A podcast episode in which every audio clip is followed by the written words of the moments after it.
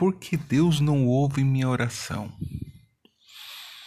Essa é uma pergunta que muita gente faz e até publica em, nas suas redes sociais. Deus ouve sua oração. Ele ouve tudo, ele sabe de tudo. Ele é onisciente, onipresente.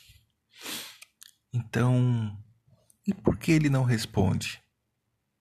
Essa também é uma pergunta bastante conhecida.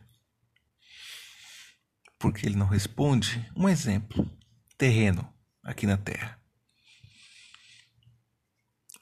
Você é íntimo com seu pai, com sua mãe? Você é grato pelo que eles têm feito?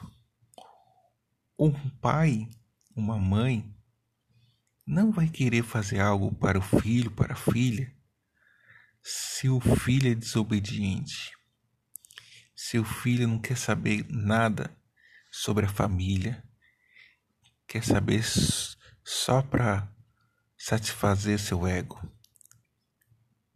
Para Deus é a mesma coisa.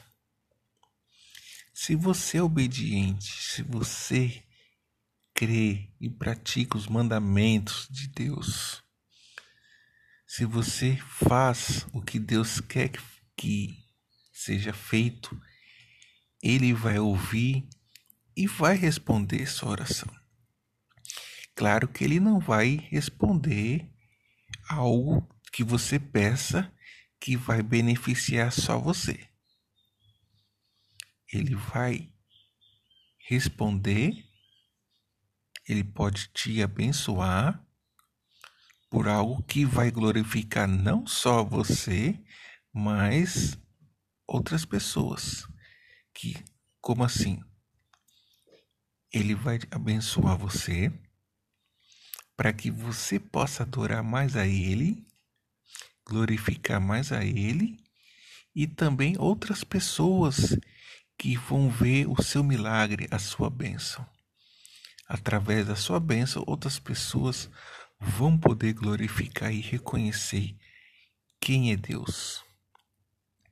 Então não adianta você pedir algo que vai beneficiar só você, para o seu ego, para o seu egoísmo, para se, se te satisfazer. Então peça sabedoria ao Espírito Santo para que ele possa te mostrar o que você deve pedir. Essa é uma lição básica,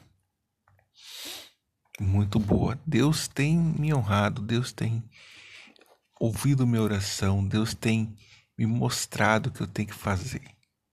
Muitas das vezes eu pedi as coisas que era sem noção, coisas que era para mim, benefício próprio, para me se mostrar para as outras pessoas, mas não é assim desse jeito.